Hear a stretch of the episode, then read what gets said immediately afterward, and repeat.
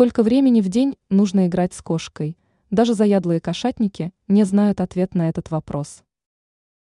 Вопрос, сколько времени в день нужно уделять играм со своим питомцем, может поставить в тупик даже владельцев кошек с многолетним стажем.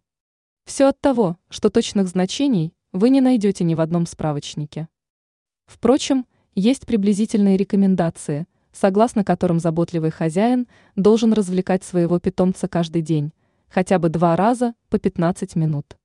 Почему этот совет носит рекомендательный характер?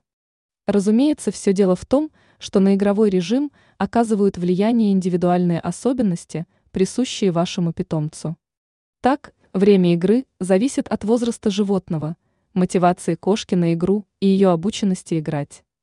Кроме этого, потребность кота в ежедневной активности может в какой-то степени удовлетворяться и без участия хозяина. Если дома предусмотрены необходимые для этого условия, к примеру, наличие вертикального пространства, доступ к окнам, присутствие других животных и т. д. Поэтому, если вы решили ответственно подойти к проблеме игры с кошкой, лучшим действием с вашей стороны станет консультация с зоопсихологом, который всегда поможет вам разработать индивидуальную схему.